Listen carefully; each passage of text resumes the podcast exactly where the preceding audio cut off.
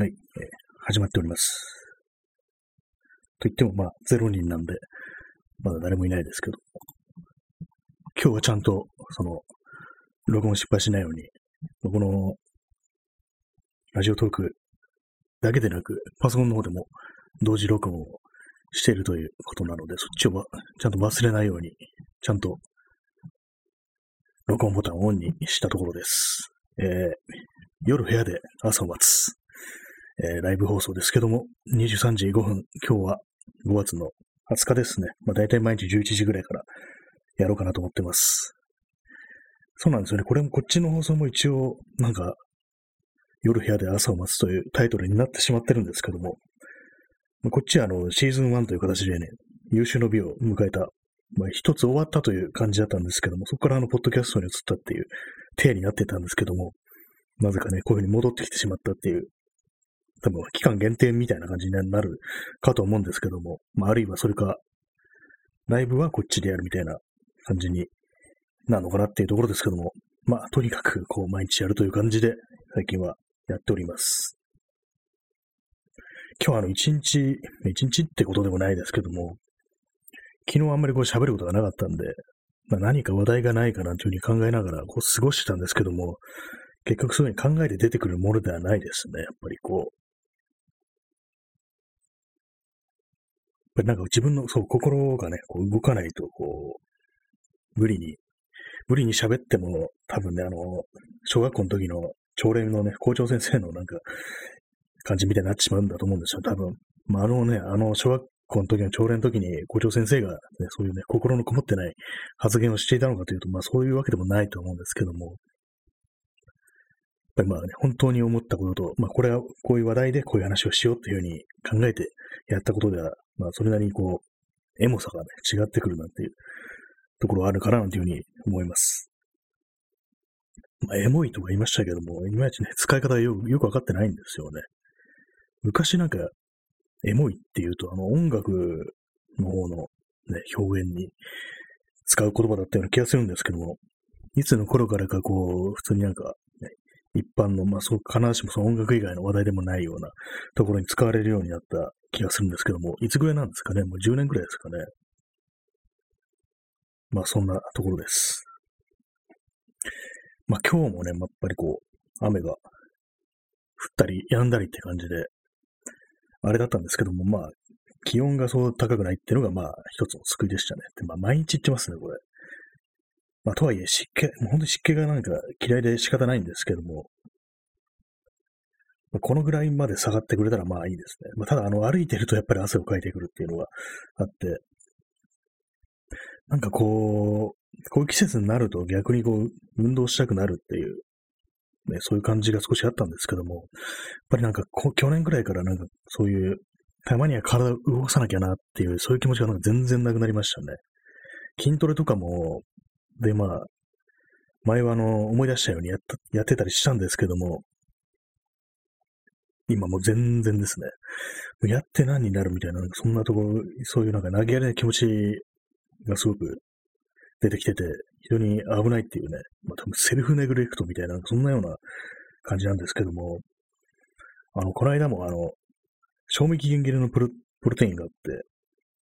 それをね、ちょっと飲んでみたんですけども、それやっぱ飲んだらちょっとね、ダンベルとか上げようかななんていう気になって、でも左右ね、10回ぐらいずつ上げて、あげたんですけども、それだけでもうすでに筋肉痛になりましたね。まあ、何キロぐらい、そのダンベルを持ち上げたのが何キロぐらいか、多分10キロぐらいだと思うんですけども、なんかあんまりこう把握してないんですよね、適当に。マックスで15キロのダンベルなんですよね。で、それはあの2つぐらいその重りを外してるんで、多分まあ10キロとかまあ12キロぐらいとかそんなんだと思うんですけども、やっぱりその10回やっただけで、片腕ずつ10回やっただけでも完全に終わりましたね、腕が。結構2日ぐらい痛いみたいな感じになったりして。まあ、ただ、あの、幸いなんか今のところその遅れて筋肉痛が来るっていうような感じになったことないんで、その辺はなんて、なんなんですかね。まだ大丈夫なのかなというふうに思ったりするんですけども。まあ、とはいえ、この1年ぐらいは全然こう、やってないんでね。かなり相当なまってるななんていうふうに思ったりします。もうやる気がないっていう、ほんとまあ、辛い辛くないじゃなくて、このマインドの問題ですよね。やって何になるみたいな、なんかそういう感覚がすごく強くなってて、それでもう一切の運動しないなんていう風になってるんですけども、まあ、去年の8月9月ぐらいは、一瞬こう走ってると、走ったりね、筋トレしてる時があったんですけども、食べるものとか気をつけたりして、それがなんかこう、なんかどうでもよくなってしまい、まあ、そこからもう完全に終わってる感じですね。終わりですよね、本当にね。やって何やるって言ったらね、もうすべてがこう、ね、水の、水の葉じゃないや。あれですよね。それ言っちゃおしめよってやつですからね。それ言っちゃおしめよは、トラさんでしたね。あのー、厚み清その、ね、音が辛いよのトラさん役の役者、厚み清。がプライベートと、あの、その役者生活っていうのを分けてて、で、まあその、家族と一緒に、家族がいたんですけども、結婚した子供もいたんですけども、他にあの、原宿とかに部屋を借りて、そこまあ仕事部屋っていう感じで、でずっとそういう、そっちの方にいて、あんまりこう家族と会わなかったみたいなことらしく、で、まあその、まあ一般にマスコミとかに、まあ、家族の存在をなんかあんまりこう言ってなかったっていうね、公にしてなかったっていうようなことがあるらしいんですけども、なんかそれを持ってこう、なんかすごい役者魂というか、すごい芸にね、命かけてるみたいな感じで、結構称賛する向きがあるんですけども、なんか、ね、家族仲間で良くなかったような気がするんですよね。今ちょっと、普通になんかね、こう言おうとしてなんか、やべ、これ、間違ったらどうしようみたいな気持ちになったんで、少しちょっとトーンダウンしましたけども、なんかね、ちょっと、その、家庭内暴力的なことがあったみたいな、なんか、ね、ことを聞いたような気がするんですけども、まあ、何ソースかわかんないですけども、多分まあ、ね、テレビのニュースかそういうあれなのかもしれないですけども、なんかそういうの知ってると、なんかその、何でもかんでもこう、役者魂みたいなね、こう、感じでこう、ね、持ち上げるというか、まあ、プロ、プロフェッショナルのね、感じだ、プロ根性みたいな感じでこう、言うのがなんか少しはばかられるような気がするんですけども、結構その、一般的に、ね、よく言われる、プロとアマの違いみたいな感じで、まあ、プロがこれだけすごいみたいな感じの、ね、話がいろんなところで言われてると思うんですけども、前に、ちょっと前に見たのが、あの、文章、ね、プロは、もう、そんな生半可な文章じゃなくて、も徹底的に手直しするっていうね、少しでも違ってる、おかしいところがあったら、どんだけ時間かけてもやり直すもんだっていうようなのがそういうね、ツイートがあって、まあまあバズってたような気がするんですけども、なんかね、逆になんか、プロはちゃんと時間内に、ね、いいとこで切り上げて仕上げるのがプロだみたいな、なんかそういう意見もありますよね。なんか、これがプロだろうっていうのは、なんかすごくその時その時ですごく都合のいいような感じで、まあね、人の数だけね、そんな、プロっつっても、ね、いろんなタイプの人がいて、すごい様々なね、タイプがあって、ものすごい人数がいるっていうことなんで、なんかそういうふうにこう、こういうものだみたいな言い切り型の、ね、発言というものがすごく持ち上げられるっていうのが非常におかしい気がしますね、あれは。ね、あ逆アマチュアは逆に何回でも満足、ね、行くようにやり直せるからそこがいいんだなっていうね、そういうことを言ったりする人いますからね、なんかもうすべてがね、みんなめちゃくちゃですよね。なんかああいうの本当にまあ真に受けるべきではないんだろうな、なんていうふうに思ったりしますね。あ、また始まったぐらいの感じで。まあ、特になんか日本人っていうのはなんかすごくそういうプロ、プロというものに、なんか幻想というか、そうこうあるべきだみたいな、なんかちょっとロマンチシズムっていうものをなんかすごく持ってるっていう、っていうの結構あり、あるみたいな、なんかそういう話をしてる人がいたような気がします。まあ、そういうあの、ね、ザ・プロフェッショナルでしたっけ？ななんかあの、ガイアの夜明けとかなんか、いろいろありますよね。なんかドキュメンタリーのプロのね、こう仕事が使った職業ものみたいなと、何でしたっけ、あの、プロジェクト X みたいなね、ああいうものにこうね、どんぎまってね、すごい、ね、我慢汁を出してるっていうのが、まあ、日本人っていうのがありますよね。我慢汁って感じですけどもね。そう、そう思うんですよね。まあ、全然それ、それぞれ人それぞれ違うのにみたいなこと考えて、なんかほんと気色悪いなというふうに思ったりします。あと、さっきですね、あの、無意味な、無意味な縫い物をしてたんですよね。な、何を作ってたかというと、あの、自転車に、いろいろなんかこう、取り付けるというかね、なんて言ったらいいのかな、これ、ホルダーみたいなのを作ろうと思って、こう、U 字ロックとか、あとはまあちょっとした工具とかを、こう、そのフレームバッグみたいな感じで作ろうと思ったんですけども、それをなんかこう、まあ三角形の形で、ちょうどそのフレームの形に沿うようなやつを作ってて、間になんかこう、ちょっと柔らかいパッドみたいなものを挟んでで縫ってたんですけども、どうにもこれ出来上がってみると、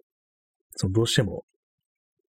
工具とかをマウントするだけのスペースがないということに気づいてしまい、これは無意味だったなっていうことに気づきましたね。やっぱりなんていうかこう、バッグみたいな形の方が一番楽なんだって。まあ、バッグだと、本当にまあ、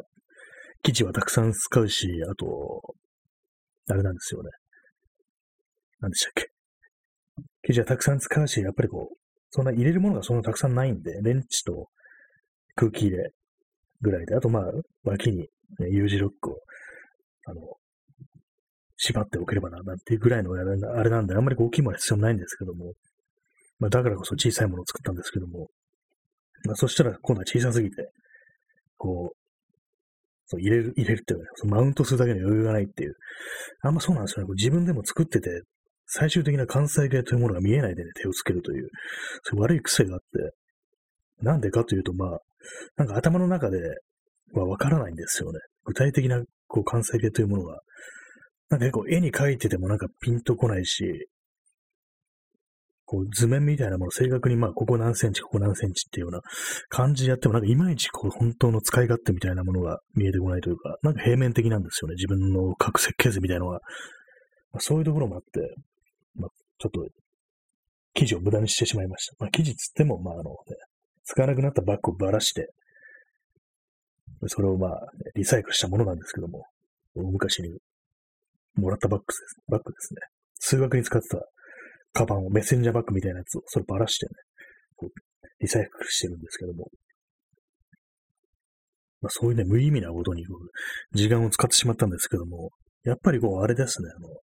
なんか、チクチクね、縫ったりしながら、こう、ポッドキャストとかを聞いてるのは、やっぱり異常、異常にじゃないや。非常にこう、相性がいいっていうか、耳から入ってくるものと、無心に手を動かしてるっていうものの相性の良さっていうのはやっぱり毎度思いますね。こういろいろやってると。逆にこうなんか、ポッドキャストとかを消化するためになんかこう手仕事をするなんていう、まあ、そういうことがあってもいいのかもしれないですね。最近なんかもうこう、全部聞けてないななんていうそういうのがあったりしたらまあ、無理やりこう手仕事とかね、縫い物とかね、そういう用事を作り出してやるっていうのもいいかもしれないですね。あと、まあ、すいません、あの、あれなんですよ。旬の話見て、旬、旬じゃないですけども、不法の話なんですけども、あの、ベルセルクの作者の三浦健太郎という人が、亡くなったという話で、私はその漫画、あの、まあ、人んちで読んだっていう、まあ、割と漫画に詳しい友人が昔いて、それで、それそれがもう全巻というか、まあ、その出てるところまでね、持ってたんで、たまに読ませてもらってたんですけども、ちょっとびっくりしますね。さすがに、急になんか亡くなったなという感じで。なんかこの放送で言及しなければいけないというわけでもないんですけども、結構、わからないですよね。なんか人間、亡くなった時に、ああ、そうか、みたいな感じで思うのと、えっていう感じでびっくりするっていう、そのどちらが、どっちかの感じ、どっちがあの、ね、あれなのか、なんかちょっと、またなんかよくわかんなくなってますね。なんか妙になんかそんなに思い入れのある人でもないのに、急になんか、こう亡くなったということに対して喪失感みたいなのが非常に強く感じられるっていうことがたまにあるんですけども、まあ、今回もなんとなくね、そんな、それに近いような感覚があって、え、本当にこの世にもういないんだみたいな、なんか変な感じありますね。まあ、それだけなんですけども、そんなに別にファンというわけでもね、すごく熱心に追ってたわけでもないのになんか、突然の訃報というものにすごくびっくりしてしまうなんていうことが時折あるというね、まあそういう話だったんですけども、まあでも本当にまあ、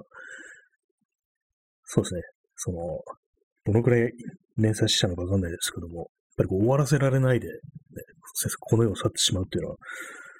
なんですかね、やっぱりこういろいろありますよね。しかも、白戸三平のカムイ伝というのも終わってないんですよね。一応第3部みたいのが、その構想はあるみたいなことらしいんですけども、なんかそれも、なんか不思議な感じしますね。白戸三平はまだ存命でね、で、まあもっと全然若い、その三浦健太郎という人がね、なんか亡くなったっていうのも、なんかすごく変な感じがしますね。と前に、ちょっとね、何回か前の、ポッドキャストの方かな、そっちで言及したあの、K の青春っていう劇画、漫画ですね。あの、原作が小池和夫で、作画が小島豪石だったかな。あの、豪があのね、長渕剛の、ね、豪に、関があの夕方の夕ですね。まあ、そういう、その人が書いてるんですけども、そういう人あの、白戸三平のアシスタントみたいなことやってたことがあって、その白戸三平があの、のカムイ伝ってあの途中からあの、第2部かな、急になんかすごい劇画っぽい感じの絵になったんですけども、なんかそれにね、すごい強い影響を与えたみたいな、その小島豪石という人の、というがアシスタントしてたって、まあその縁で、まあだんだんこう、影響を受けて、劇画タッチになったみたいなことをが、あの、ウィキペディアに書いてありましたね。今ちょっと全然口が回ってなかったですね。ウィキペディア。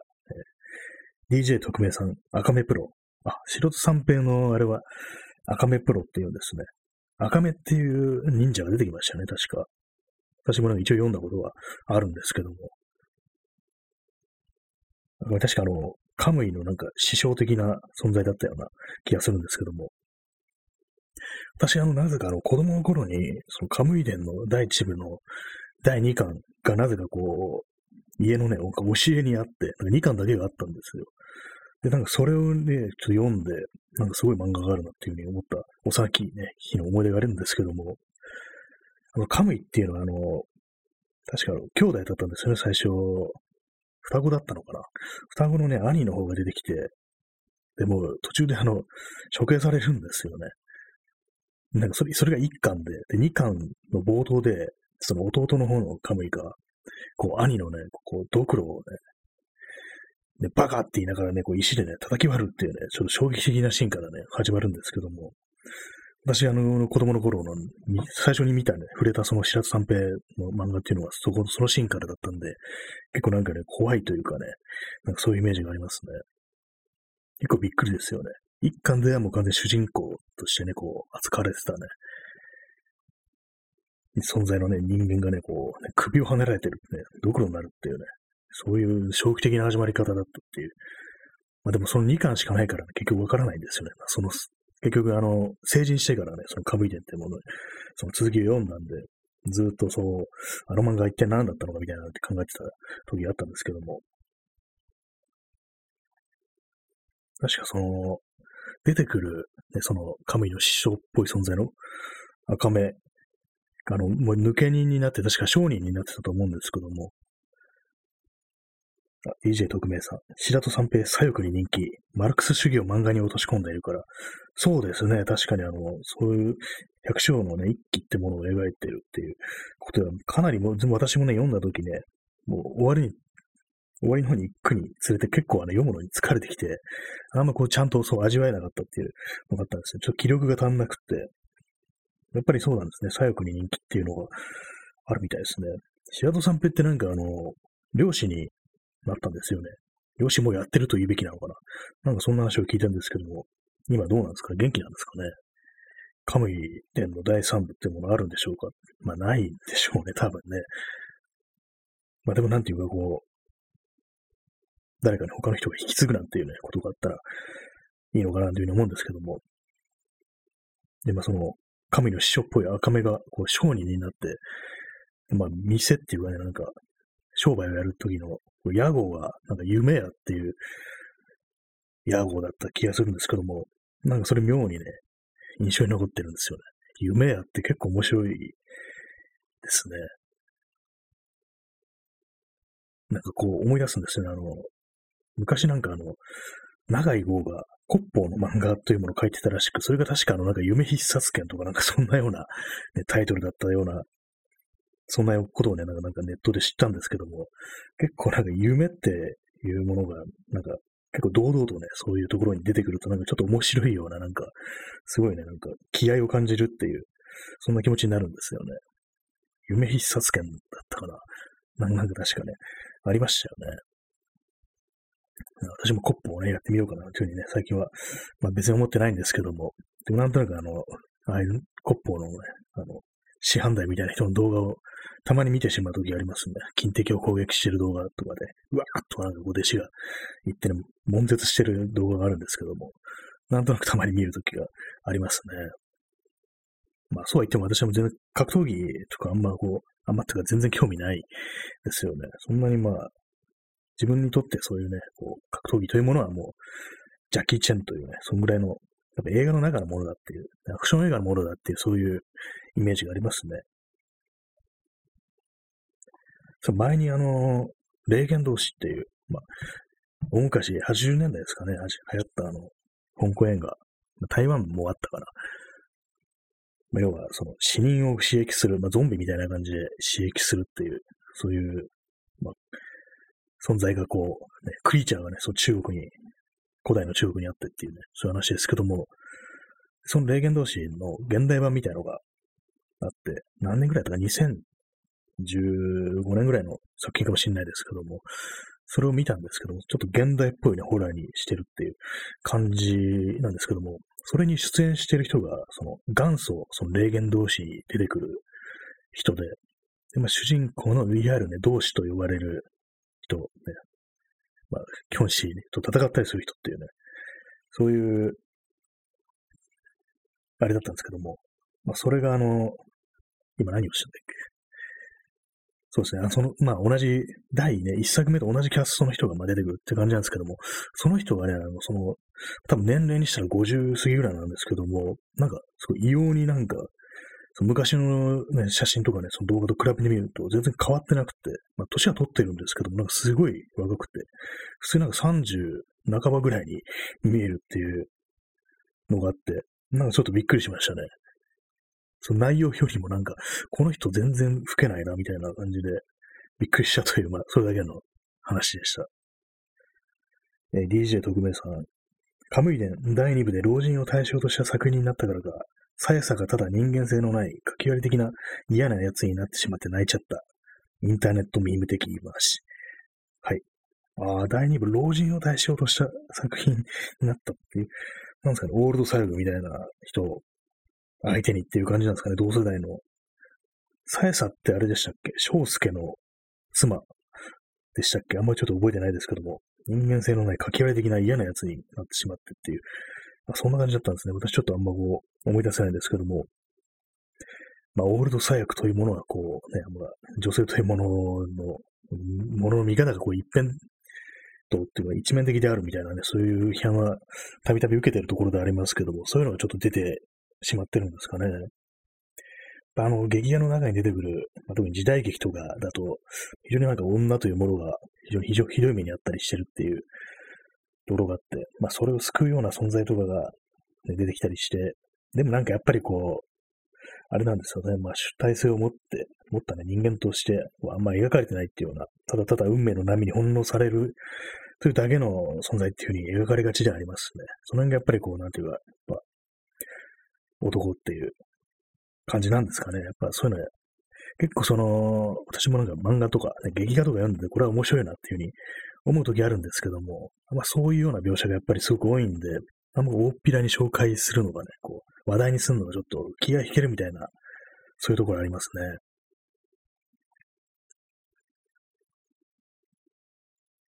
インターネットミーム的言い回し、泣いちゃったってありますね。確かに。何々して泣いちゃったっていうね。眠すぎて泣いてるとか。ああいうのどこが、ね、起こりなんですかね。最初のわかんないところありますよね。インターネットミームやっぱりなんかこう、使わないようにしてでもどうしてもどっかで出てきてしまいますよね、やっぱり。座り直しました。こう椅子がもうすごいギシギシ言うんですよ。今、あの、まあ、塔のね、すごい巨大な椅子に座ってます。あの、南南洋のね、こう、家にあるような感じの、エマニエル夫人みたいな感じの、すごく巨大な塔の椅子に座って、こう、優雅に、ライブ放送してるという感じでございます。こうメキメキ音がするんですよね、これ。割にこう、いつもその、ポッドキャスト録音するときは、こう雑音とかを結構、ね、細かく消したりしてるんですけども、このライブ放送というものは、そういうものが全て入ってしまうというところであって、逆にそこら辺が人間味が出てくるなんていうところもあるかなというふうに思います。飾らにあの、ボンドが置いてあるんですよ。ボンド、G クリアっていうやつですね。このま、ね、小西株式会社の G クリアって、これもあの、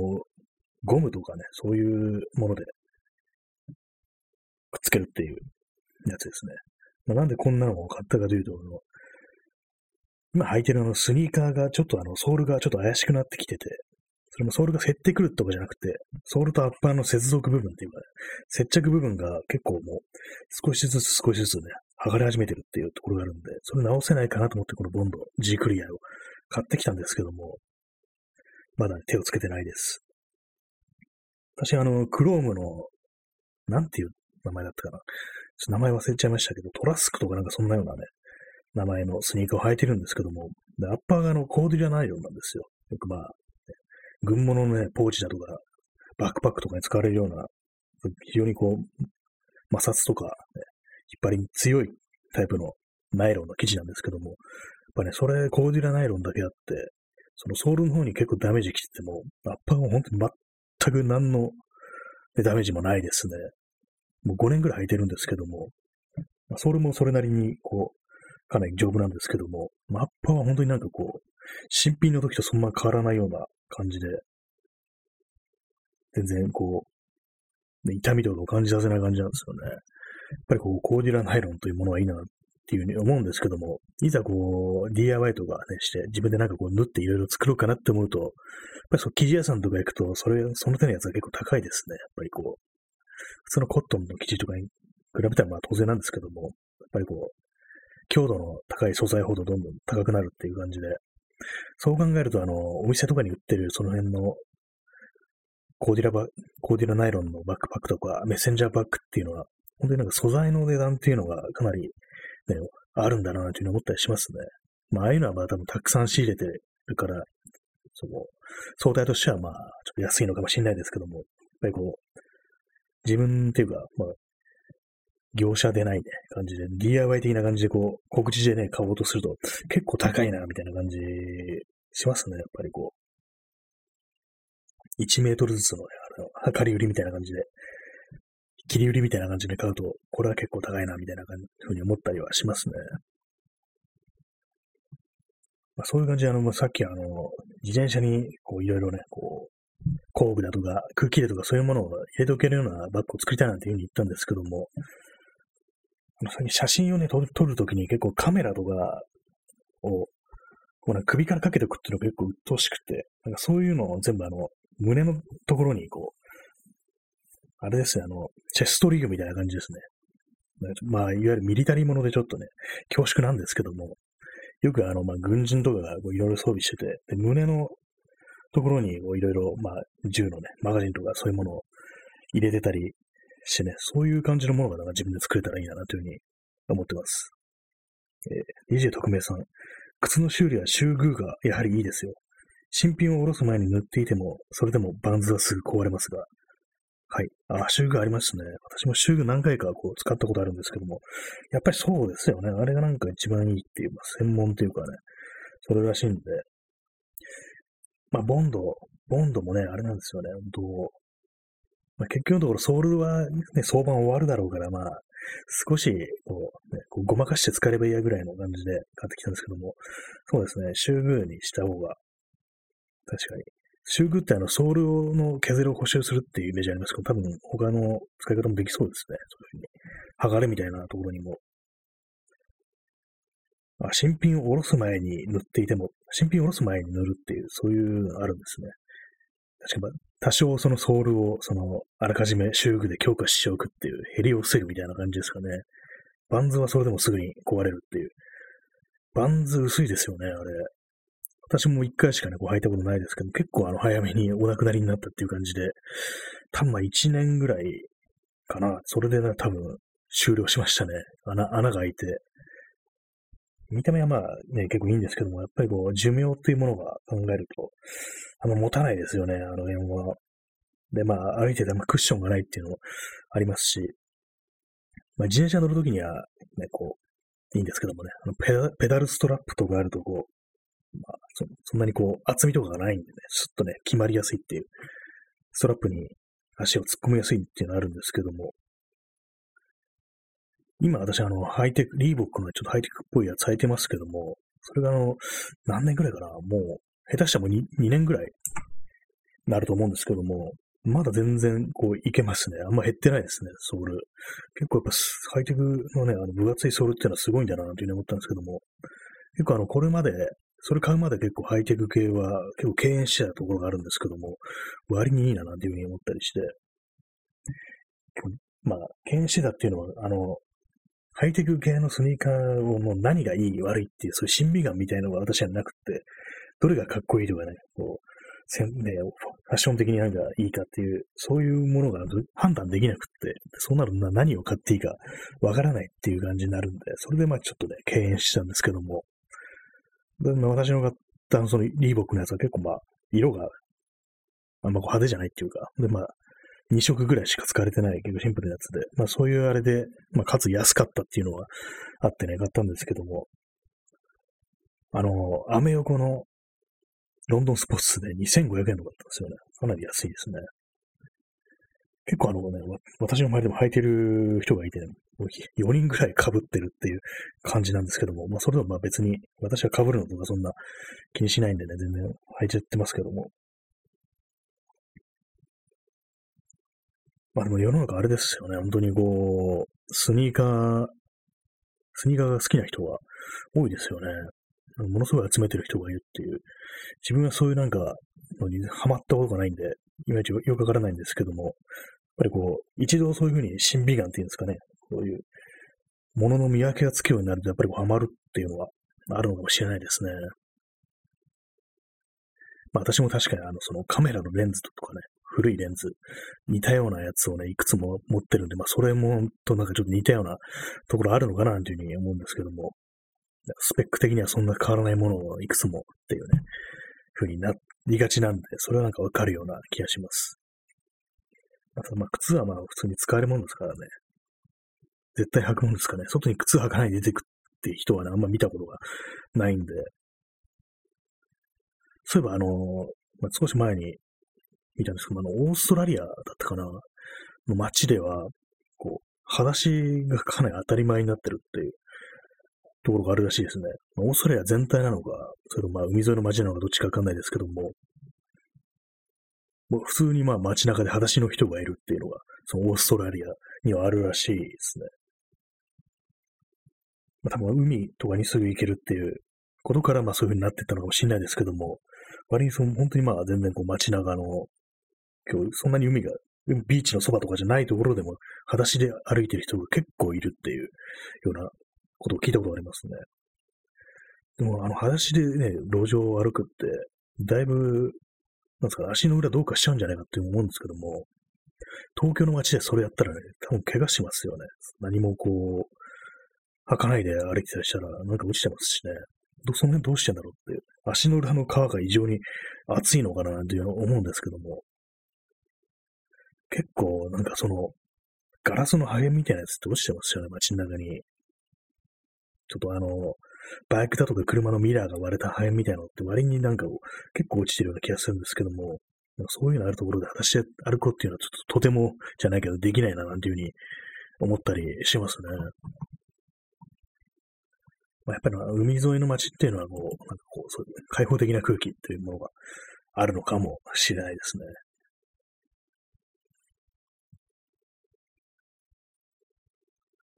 私の場合、あの、足も足、足もね、あの、昔あの、セッターをね、履いてる時期があったんですよ、なぜか。セッター、あのー、まあ、草履っぽいやつですね。和風のね、鼻緒がついてて、それをね、なんか一時期こう、履いてる時期があって、でも夏の結構暑い時期に、それでこう、外を歩いてたら、その、日焼けで鼻、鼻緒の形にこう、焼けた跡ができてしまって、で、まあその日焼け自体も結構、ね、ヒリヒリして痛くてっていうことがあって、で、それから吐くのやめたいなんてことがありましたね。なんか思い出せないですね。なんなんでそんな、セッタなんてものを履こうとしたのか、思い出せないんですけども。確かあの、なんか、吉祥寺のサンロード商店街の、本当になんかこう、その商店街の、こうね、履物屋みたいなところで買った記憶がありますね。一体なんかどういう心境でセッタなんて買ったのかなというふうに思うんですけども。本当に最近というか、まあ、特にこの1年とか、まあ、着るものに対しても一切気をつかなくなってしまったっていうのがあって、そういう感じでなんか、こう、身につけるものに、こう、なんていうか、ちょっと凝ってみようみたいな、そういう気持ちというものがなんか全然なくなったんで、ん昔なんかああいうのがいい、こういうのがいいっていうふうにいろいろ探して買ったりした自分っていうのが信じられないですね。で、まあ、今クローゼットの中に昔着てた服とかはまだ入ってるんですけども、それのね、あの、細さね、小ささにね、ちょっとびっくりするっていうね、自分がまあ、なんかでかくなって、もう今だ、着れなくなってしまったようなものが、まだね、結構ね、あるんですよね。なんか売ったり捨てる、捨てたりすることもできずになんとなく、ね、クローゼットの中に吊るしちゃうっていう感じなんですけども、やっぱりね、いくらね、こう、痩せたとしても、こう、本当に、ね、もう10代とか、ね、20歳とかなんかそのぐらいの時に着てたような服がもう着れるっていう気がしないですね、本当に。まあ、デザイン的には全然いけると思うんですけども、私はまあそんなにこう、ね、凝ったものとかはね、着てなかったんで、ジジャンだとかね、そういうやつなんでね、今、体型さえね、ちゃんとしてら着れるものなんですけども、もう痩せるのが無理っていう感じになってますね。骨格からもうすでに変わってしまってる気がして、そのせいでもう、これは無理だなと思うんですけど、なんかこう、ね、ヤフオクだとかメルカリだとかに出す気にもなれずっていう感じで、なんかずっとそのままになってたりしますね。リーバイスの、こうね、サードのじいちゃんとか、結構来てたけれども、まあもう無理だろうなっていう感じですね。そうなんですよ。あと、まあ、ジージャンで思い出したんですけども、なんか今日かなり服の話になっちゃってますね。ジージャンで思い出したんですけども、ラングラーってありますよね。ラングラーの、もう結構あのデニム、ジージャンとかで、まあ定番的な感じで有名なやつですけども、あれなんか、ラングラーって異様になんか身幅がすごい細いっていう感じがするんですけども、どうなんでしょうか。なんか割にこう、そのネットとかで、その、着てるとこ見ると、その、第、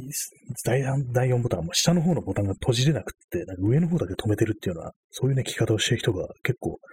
いるんですよね。まあ、あの、リアム・ギャラガーっていう人なんですけども、なんかね、そのラングラーの G ジャン着てるんですけども、一番上上と、まあ、第2ボタン、第1と第2ボタンだけ止めて、下は開けてるっていう感じなんですけども、それも多分まあ、身幅が細いから結構きついんだろうな、みたいな風に思ったりして、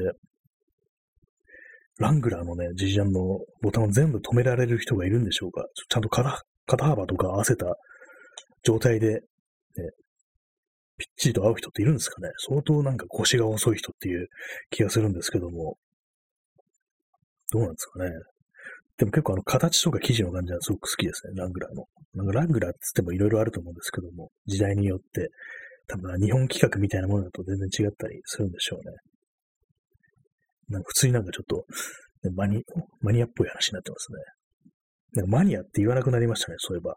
オタクとは言いますけども、マニアっていうね、これからね、じゃあ逆にマニアックとかね、マニアとかね、そういう言葉がちょっとね、流行ってね、復権していったらね、面白いかなと思いますね。なんかオタクはアウトだけどマニアは OK みたいなね、なんかそんなような感じってあったような気がするんですけども、今逆にマニアの方がね、まあそれこそマニアック、異常という意味なんで、やばいことになってるかもしれないですね。マニアックコップとかいう映画にありましたからね、異常な景観っていう、まあ異常どころかまあ、ね、死んでから生き返って復讐してるっていうね、そういう内容のホラー映画なんですけども、マニアックコップの話をね、このいうなところですると思いませんでしたね。結構もう、新しい映画の話ができずね、本当になんか昔の映画の話ばっかりするボンクラっていう感じになってしまいそうなんで、あんまりこう、映画の話というものしなくなってますけども、まあ、本当にこう、新しいものは全然こう、吸収できてないっていう感じで、まあ、ちょっと前に Amazon プライム入ってましたけども、それも全然こう、ね、新しいものはほとんど見れてないっていう感じで、でしたね。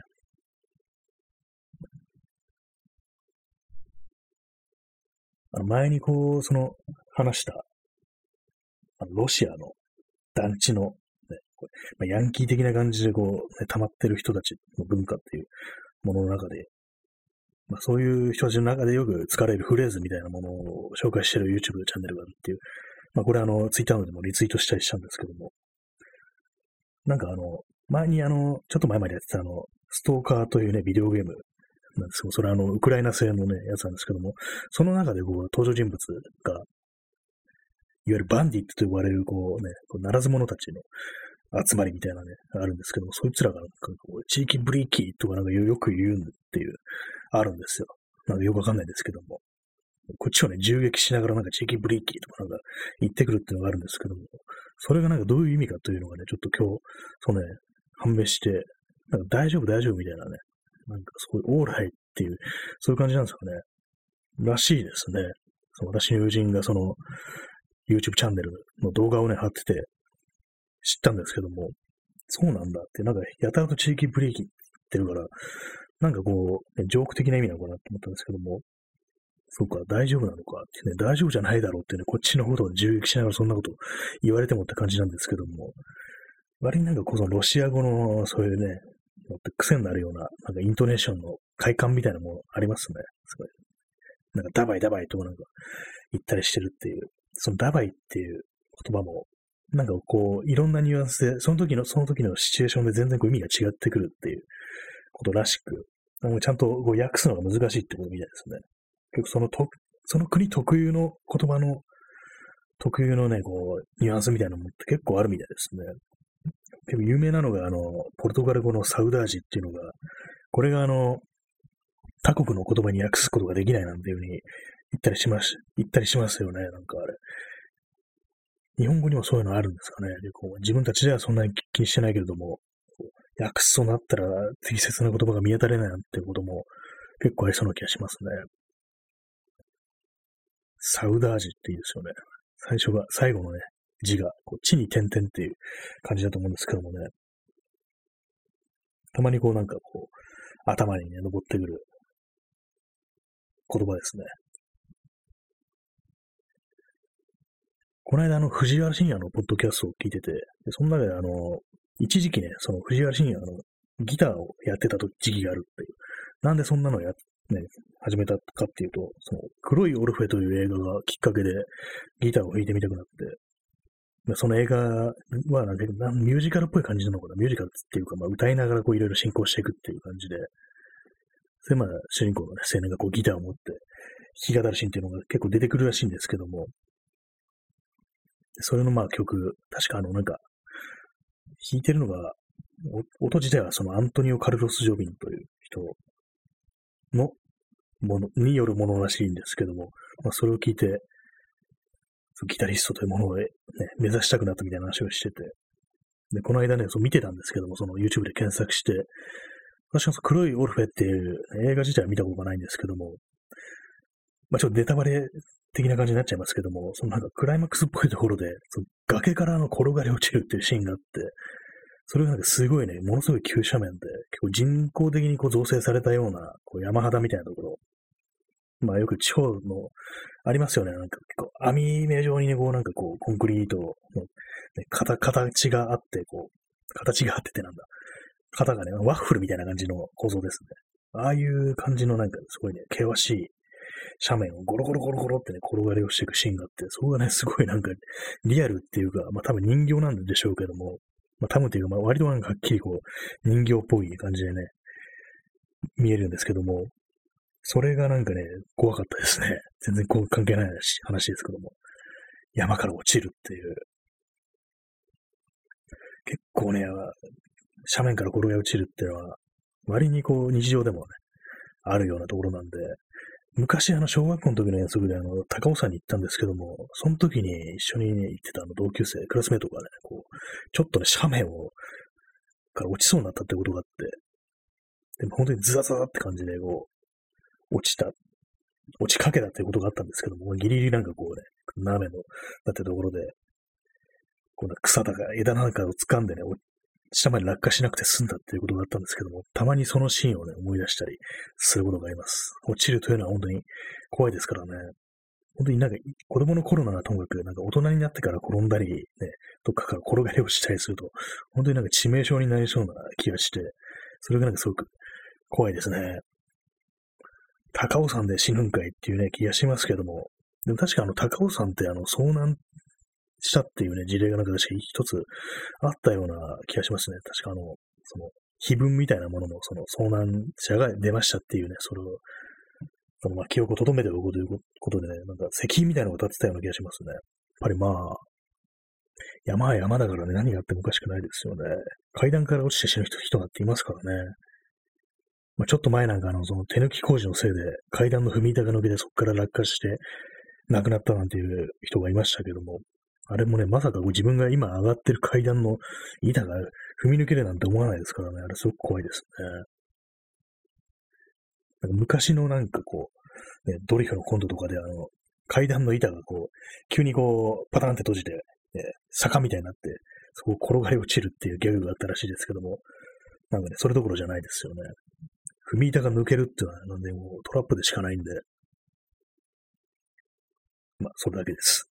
何の話、なんでそんな話をしたんですっけ？高尾山ですね。山の話ですね。山はね、山は私はね、結構山怖いですね。夜の山怖いっていう、ね、そういう、そういうクルーに入ってるんですけども、どうなんですか、あの、まあ、山はやっぱりちょっと静かすぎるっていうのと、なんかあんま、夜に海行っても、海行って人がいてもなんかそんなおかしい感じはしないような気がするんですけども、夜山行って人がいたってなったらなんか即座になんかこう自分の命の危険みたいなものを感じてしまうところないでしょうか。なんか結構いろんなね、こう、今まで見たフィクションだとかの影響で、こう山イコール死体を埋めるみたいな、なんかそういう変なね、思い込みみたいなのがあるのかもしれないですね。海にね、夜海に行ってもそんなに怖くはないのに、なんか山、夜の山ってものに対してなんか非常に怖いななんていうふうに思うんですけども、前にこう、だいぶ昔ですけども、結構まあ遅い時間に埼玉のあの秩父の方に行ったことがあるんですけども、その時はね、あの、結構まあ景色がいいっていうところだったんで、まあ、その眺めに来てるって人が、結構カップルとかがね、周りにいたりして、そういう感じで怖くなかったんですけども、そこにたどり着くまでの道のりっていうのは結構怖かったですね、やっぱり。なんかこう、林のね、こう、向こうに何かがいるんじゃないかっていうね。まあ、山といっても、まあ、普通に民家とかもある、ね、ぐらいのところだったんですけども、普通に電気とかついてて、それでもなんかこう、その木立の向こうに何かがいるのだみたいな、そんなようなね、感覚っていうのが結構あって、やっぱり怖いですね。なんかこう、言葉にできないのは怖さがありますね、やっぱり。原始的な怖さっていうか、まあ、海にはあんまり感じないんですけども、まあ、夜海に行っ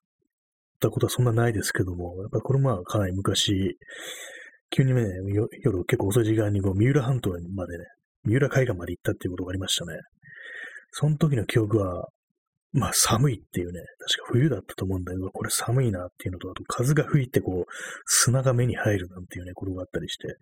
割と早々に退散したような記憶がありますね。まあ三浦海岸なんで割とまあ海水浴場だから、そんなにこう、真っ暗ってわけでもなく、街灯もあるし、っ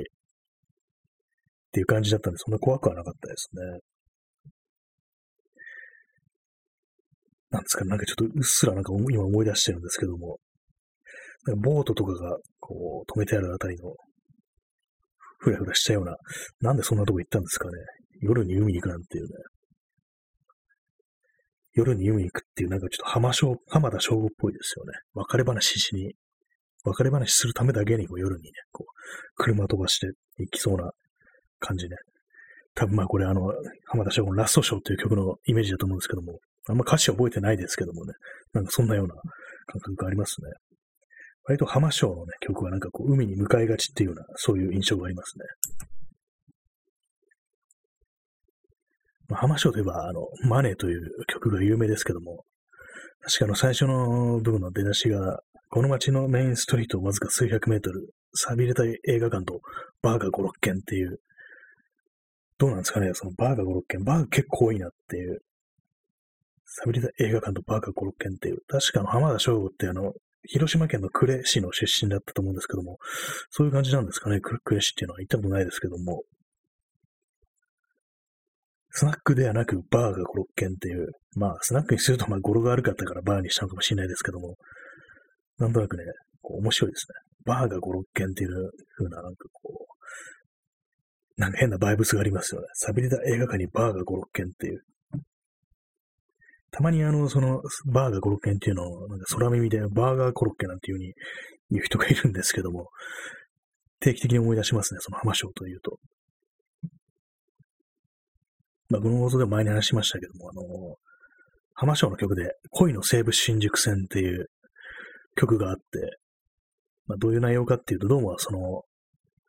主人、歌の主人公は多分、まあ、音楽とかやってるんでしょうね。音楽とかやってて、で、まあ、その演奏する仕事、プレイするね、こうバンドでプレイする仕事が、そのキャバレーの仕事みたいな、キャバレーでそういう生演奏するっていう仕事をしてるっぽくって、で、まあ、そこにいる、まあ、キャバレーに勤めてるね、多分ホステス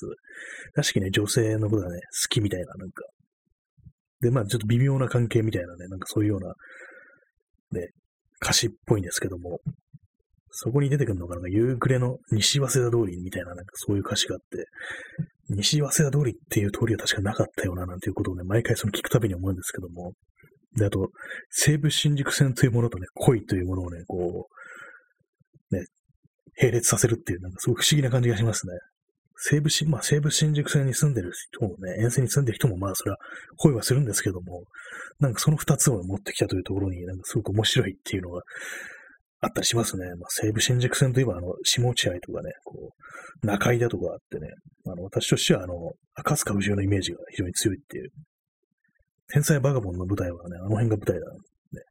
あの辺が、だっていうようなことをね、聞いたことがありますけども。昔ですね、あの、まあ、バガボンといえば、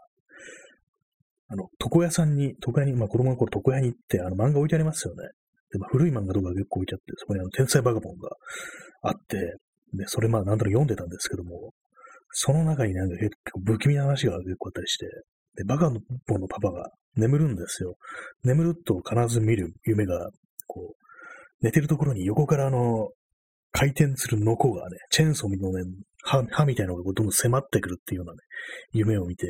それがだんだん近づいてきて、眠るたびに近づいてきて、最終的にこう、胴体が切断されるなんていうね、そういうね、話を読んだ覚えがあるんですけども、まあ、実際それがなんかどういうオチになるのか全然覚えてないんで、あれなんですけども、なんかこう、そう、赤塚不二夫の漫画というものに対するね、ちょっとしたなんか変な恐怖心というか、変なものがね、こう、なんだこの漫画みたいなね、そういうのがね、結構刻みつけられたような気がしますね。その床屋でたまたまこう、目にしたね、そのバカボンの、天才バカボンのね、話というもので、たまになんかね、気になるときありますね。他にもなんかかなりなんか不気味な話があったような気がするんですけども、なんかおかしいですよね。あの時代の、っていうかまあ多分赤塚不二夫がおかしいのかもしれないですけども。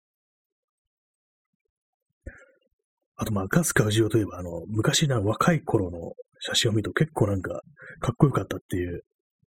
割になんか、なんならちょっとアイドルっぽいような、結構ルックスが良かったみたいな感じでね、こう、たまにこうネットで取り上げられてるんですけども、それがあの、ある程度ね、こう、年を取ると、なんかこう、ね、しょぼしょぼっとしてくるっていうか、何なんですかね、あの人間の顔がそういう風に変わるっていうのが結構不思議な感じがして、まあ多分まあ、酒飲みだからそういう風な感じになったのかな、なんていうふうには思うんですけども、結構ね、人間の顔って変わるんだな、みたいな風に思ったりして、不思議な気持ちになるときありますよね。あと人間のね、声もかなり変わるっていう印象があるんですけども、多分自分の声とかも本当にまあ、10代の頃とかね、まあ20代の頃とか、まあそれでもどんどん年を重ねていくに従ってだんだんだんだんと変わっていくと思うんですけども、今の声と比べたらどういうふうに思うんだろうなっていう、どういうふうな違いがあるのかなというふうに思ったりすることがありますね。なっていうのもなんていうかこう、まあいろいろポッドキャストとかね、聞いたりして、若い人が喋ってるのも聞くんですけども、なんか結構若い時の声って若いよなっていうふうに思うんですよね。まあ当たり前だろうと感じるんですけども、自分がこの若かった頃は、そう全然その、なんか、まあ大人になったら大人の声でそこから全然変わらないっていうふうに思ってたんですけども、意外にそうでもないなっていうのが、ね、ある程度年をいくと分かってくるような感じがして、でも当時としては全然、別に全然こう、大人の声と、世間の一般の大人の声と今の自分の声っていうものが全然ね、こう、違うというふうには思えなくて、まあ、ほとんど同じでしょうみたいなふうに思ってたんですけども、それが自分が年を重ねてみると、若い人には若い人の声があるっていうね、ね君には君の夢があるっていう、ね、そんなようなね、気分になってしまいましたね。なんかそれはたまに不思議な気がします。声というものも、まあ、だんだん年を取るっていう。まあ、風まあおじいちゃんとかになればね、だいぶ声も変わりますけども、割とそうでもなくても、普通にまあね、30代ぐらいから、だんだんだんだんと声が変わってくる。まあ20代とかから、もうでも結構少しずつ少しずつ変わってくるのかもしれないですね。まあなんか結構あの、あれですね、なんか取り留めもない感じで話してますけれども、まあ、もう56分喋りました。割と今日は喋れたのかななんていうふうに思うんですけども、あれですね、やっぱりこう、毎日やってると、少しずつ人数ってものが減っていくような気がするんですけども、それでもまあ、ね、今日、総数で7人ものね、方に見ていただいたっていうことがあって、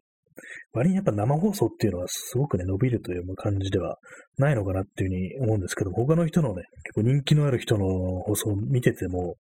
人数とか見てると、まあまあ50人ぐらいだったりするんですよね。まあ、そんなにまあすごくね、こう、同時にこう聞聞いてくれる人っていうのはそこまでね、たくさんは出てこないのかなって思うんですけども、やっぱりまあ、時間がちょっと合わないと、あれですからね、こ